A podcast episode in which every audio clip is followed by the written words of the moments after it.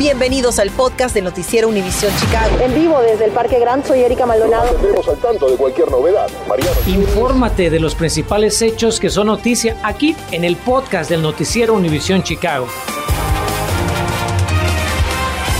A casi un año de las muertes del adolescente Adam Toledo y el joven Anthony Álvarez. Based on all of that, Basada en los hechos, la evidencia, la ley, concluimos que no hay pruebas. La fiscal estatal del condado de Cook, Kim Fox, anuncia que no habrá cargos para ninguno de los policías que durante persecuciones a pie acabaron con las vidas de estos dos latinos. Esta tarde ya tenemos las reacciones de las familias de Adam y de Anthony. ¿Qué tal? ¿Cómo le va? Muy buenas tardes. Llegó la determinación que muchos temían, es decir, no habrá ningún cargo criminal contra los policías que mataron a Adam Toledo y Anthony Álvarez. Hoy la fiscal estatal del condado de Cook explicó por qué llegó a esa conclusión en los casos contra los oficiales Eric, Stillman y Evan Solano. Adam Toledo, de solo 13 años de edad, perdió la vida en marzo de 2021 durante una persecución a pie. Solo dos días después, Anthony Álvarez, de 21 años de edad, murió en condiciones similares. Ambos jóvenes iban armados. Under Illinois law, Bajo la ley de Illinois está justificado que un oficial use fuerza capaz de causar la muerte o un gran daño corporal cuando se crea razonablemente que esa fuerza es necesaria para evitar la muerte o gran daño corporal para sí mismo u otras personas. Debí decir que iban armados, por supuesto, según el testimonio de la policía. La fiscal eh, Fox, a propósito, agregó que la ley reconoce que a menudo los policías deben tomar decisiones en fracción de segundos, bajo gran tensión y condiciones cambiantes. Por supuesto, después de este anuncio salimos a buscar la respuesta de las familias tanto de Adam Toledo como de Anthony Álvarez. Carmen Vargas consiguió entrar en contacto con familiares de Álvarez, quienes han hablado con nosotros en varias ocasiones en el pasado suplicando justicia. Carmen, ¿cuál es su sentir después de enterarse de que no habrá cargos? Buenas tardes.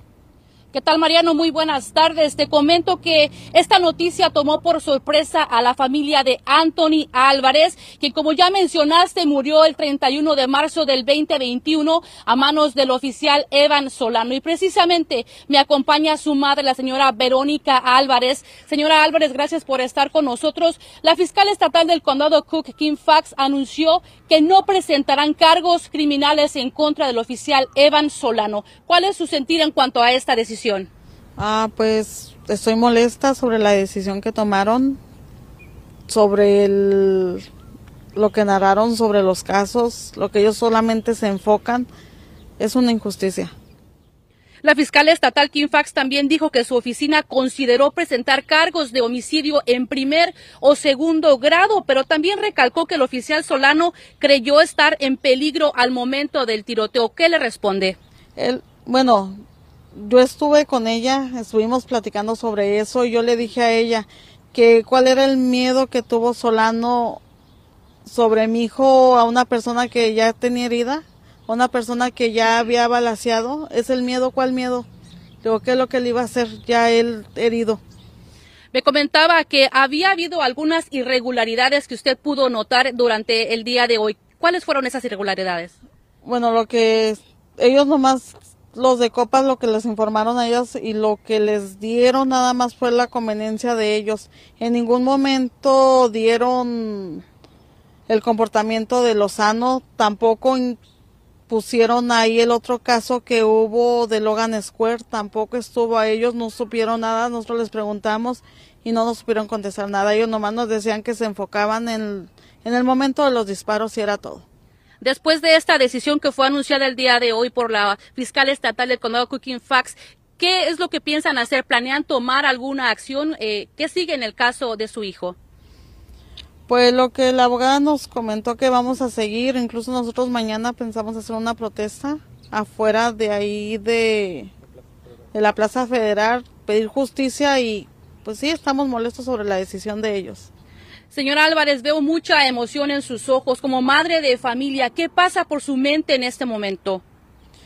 Pasa coraje, coraje porque pues sí, ellos se pusieron en ellos lo que ven es lo que les conviene, más no ven en el caso de una madre que perdió a su hijo en esa forma, es lo único que ellos ven su conveniencia. Agradezco mucho, señora Álvarez, que, me, haya compartido su sentir eh, con Noticias Univisión Chicago. Le agradezco mucho. Y bueno, quiero comentarte, Mariano, que quienes también se han expresado en cuanto a la noticia que fue dada a conocer el día de hoy fue la familia de Adam Tolero, quienes a través de un comunicado de prensa que fue dado a conocer por sus abogados dijeron lo siguiente. Estamos profundamente decepcionados, al igual que la familia Toledo, al enterarnos de que la fiscal del condado Cook se ha negado a procesar al oficial Eric Stillman. A pesar de esta decisión, continuaremos luchando por Adam y hemos presentado una demanda civil en busca de daños monetarios contra el oficial Stillman y la ciudad de Chicago en nuestro esfuerzo por obtener justicia para Adam y la familia Toledo. Por supuesto, esta noche en punto de las 10 de la noche seguiremos ampliando sobre esta historia y la decisión que fue dada a conocer el día de hoy por parte de la fiscal estatal del condado Cook Fax y también le traeremos las reacciones por parte de nuestra comunidad. En vivo desde el noroeste de la ciudad, Carmen Vargas, Noticias, Univisión Chicago. Gracias, Carmen. Excelente trabajo la tarde de hoy. Lo que tiene ahora en pantalla son imágenes en vivo de un mitin de apoyo a los maestros en huelga en el municipio Proviso. Hoy se cumple el séptimo día de paro laboral en el Distrito Escolar 209, que afecta a unos 5.000 estudiantes en tres secundarias. El sindicato de docentes pelea por mejores salarios y clases con menos estudiantes, pero la administración no mejora su oferta. Esta tarde padres y alumnos realizan una manifestación previo a la reunión de la Junta de Educación de Proviso. La próxima negociación entre las partes será este jueves, por lo que la huelga podría prolongarse incluso lo que resta de la semana. Yo ya voy tomando nota, Alicia. Ahora, residentes del área de Chicago están manejando hasta estados vecinos donde la gasolina es más barata para llenar sus tanques. Averiguamos si esto realmente es una buena estrategia de ahorro. Este fin de semana llega la primavera. Una experta le dice qué puede hacer para no sufrir tanto con las alergias de usted o de sus hijos. Volvemos con esto y más.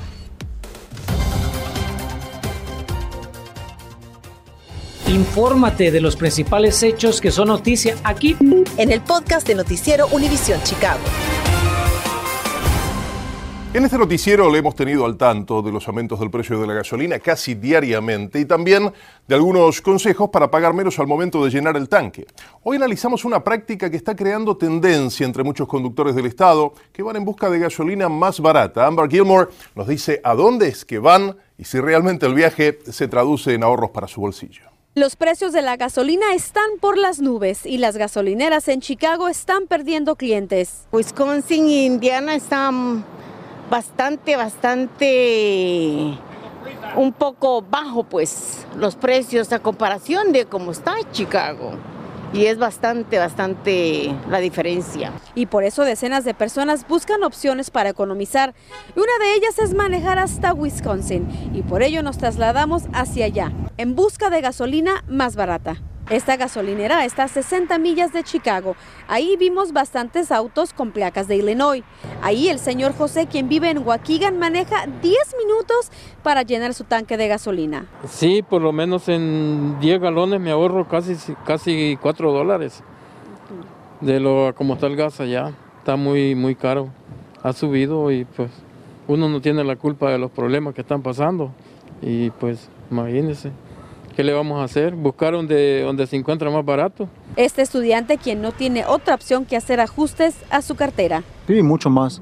Me ahorro como 40, 50 centavos más y pues toda, cóbrame mucho, cóstame mucho.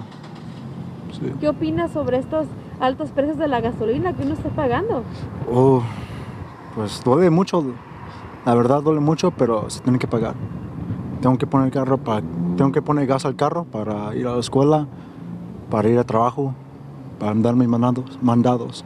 Para que se dé una idea, comparando la gasolina en Illinois, Indiana y Wisconsin según datos de la AAA, en Illinois el precio regular está a 4 dólares con 55 centavos, en Indiana 4 dólares con 23 el galón y en Wisconsin 4 dólares con un centavo. Es una diferencia considerable si se llena el tanque, por lo que este residente de Illinois viaja 20 minutos para ahorrarse un poco.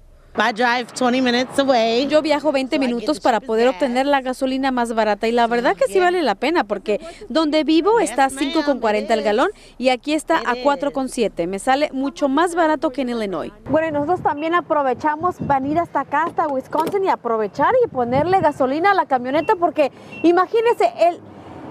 El galón está a 4 dólares con 7 centavos en comparación en Chicago que estaba casi a 6 dólares. Hablamos con un portavoz de la AAA para que nos explique si realmente vale la pena manejar más por ahorrarnos unos cuantos dólares no necesariamente viajar largas horas para abastecerse de combustible. Entonces, lo que la AAA recomienda es usar el sentido común, tener el vehículo en buenas condiciones, tener los neumáticos con la cantidad de aire suficiente, eliminar el peso del auto, porque un auto que tiene 100 libras gasta 1% en cada milla por galón. ¿Realmente vale la pena poner gasolina más cara, lo que es la premium o no? Hay autos que requieren la gasolina premium. Entonces tenemos que ver el manual del usuario, ver en la tapa de la gasolina cuál es el mínimo octanaje requerido por el fabricante del auto. Otra de las recomendaciones es pague en efectivo y realice sus mandados en una sola vuelta. En Wisconsin, Amber Gilmore, Noticias Univision Chicago. Y hablando del tiempo y con la primavera a la vuelta de la esquina, hay mucha gente preocupada por las alergias, ¿no? Es época de alergias, esa época en la que utilizamos medicinas para evitar esos estornudos inconvenientes y esas toses que nos tienen a mal traer. Y tenemos una experta el día de hoy, la doctora Juanita Mora, quien nos va a hablar un poquito sobre cómo es que podemos identificar estas alergias, diferenciarlas tal vez de los síntomas de COVID y tal vez ser más precisos, ¿no? Ir más a fondo, doctora, y hasta averiguar a qué le tenemos alergias. Eso es posible, ¿no? Claro que sí, Mariana. Gracias por tenerme hoy en día. Y hoy discutimos alergias, que es mi especialidad. Entonces, las alergias vamos a entrar en la primavera, que es cuando los árboles empiezan a nacer y todo el polen lo vemos en el ambiente. Entonces, están llegando ya niños y adultos con congestión nasal, a mucha flema, estornudos, tos también, esa tos mojosa que se da, comezón de los ojos, esa sinusitis crónica y a veces hace el asma, que también el, el asma alérgica que se presenta en la primavera y en el otoño también. Entonces, este es un tiempo para empezar sus medicamentos de las alergias, este Mariano, que quiere decir si tiene un antihistamínico, si tiene spray a la nariz nasal, esta es la época donde definitivamente pueden empezar a usarlos. y en la clínica también me pueden visitar y hacer su examen de la piel y así saber a qué es alérgico en 15 minutos. Es impresionante eso, doctora. Yo pensé que tomaba muchísimo tiempo, que había análisis de sangre. Usted me dice que con un simple análisis de la piel, que es como una biopsia, ¿no? ¿Algo así? No, son gotitas que ponemos, gotitas que ponemos en la piel de árbol, del pasto, perrito, gatito y si se hace como una ronchita, la persona es positiva, si se queda planito, no es positivo. Y así sabemos a qué son alérgicos. Doctora, vayamos a, la pregunta original, digo, más allá de, esto que es interesantísimo y es pura ciencia.